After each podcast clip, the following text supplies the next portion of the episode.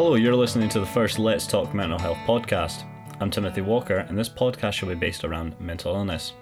On today's show, I'm going to be speaking with Michelle Mason, the Centre Manager for the Stafford Centre in Edinburgh, which is a non-statutory service that operates to help people with mental health through a variety of different ways. I shall also be speaking with Anna Redpath, a local artist who will be telling us about how her interest in art has helped her mental health. I began by asking Michelle, what are the aims of the Stafford Centre? So the aim of the Stafford Centre is to enable people who are suffering from mental health issues or their friends, carers or supporters to get some support, to get some access to services, to get some access to information and advice, and actually to do some activities and seek support from maybe say a counsellor or from our benefits advisor. So we try and be a one-stop shop for everybody that either has a mental health issue or is supporting somebody with a mental health issue. What services and groups are available and how many people use these services? So currently we've got about 650 people registered with the service, and on a daily basis we probably have about 40 people that use the services.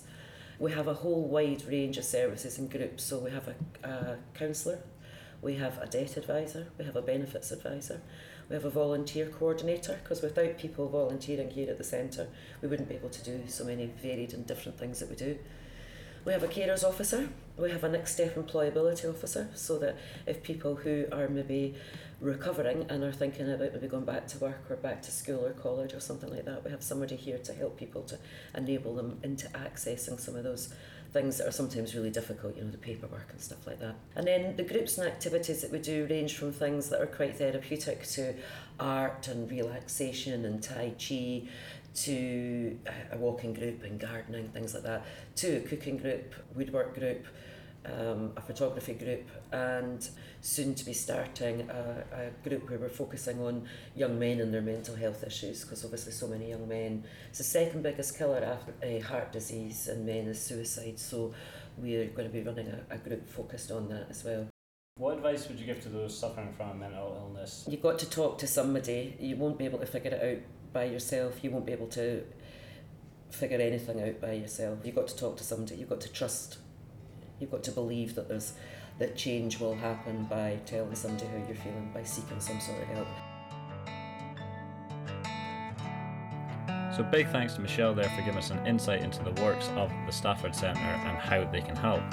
Now, as I said earlier, I had the opportunity to speak with Anna. I met Anna at an art exhibition she had put on, and I began by asking her, how has mental health affected you?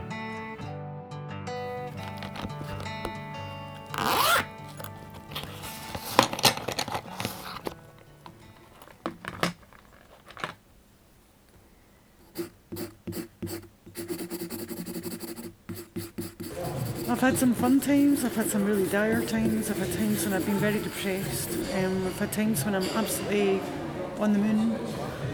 It's a weird one because my mood changes quite erratically. I think women tend to be quite like that. One of the things I would say, Timothy, that is quite good about art is that sometimes tutors will encourage you to express yourself to the point where you might get quite angry.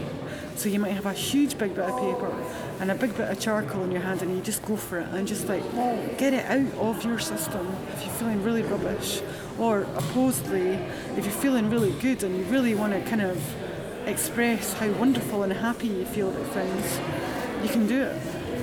It's easy. So I was just going to add on from that saying, does it help that you have your art to go to? Oh yeah, I'd be completely lost without it, Timothy, I would be. It's just, it helps me to express myself. So it's made clear after speaking to Anna that if you have a hobby or interest to turn to when times are tough, it can really help distract you from your illness. If you're battling a mental illness, seek help and don't let the attitudes of others make you feel isolated or ashamed. You're not alone and there's help out there. Special thanks to Michelle and Anna for their contribution to this podcast. Music was provided by Music for Creators and featured hook sounds and Hyde music instrumentals.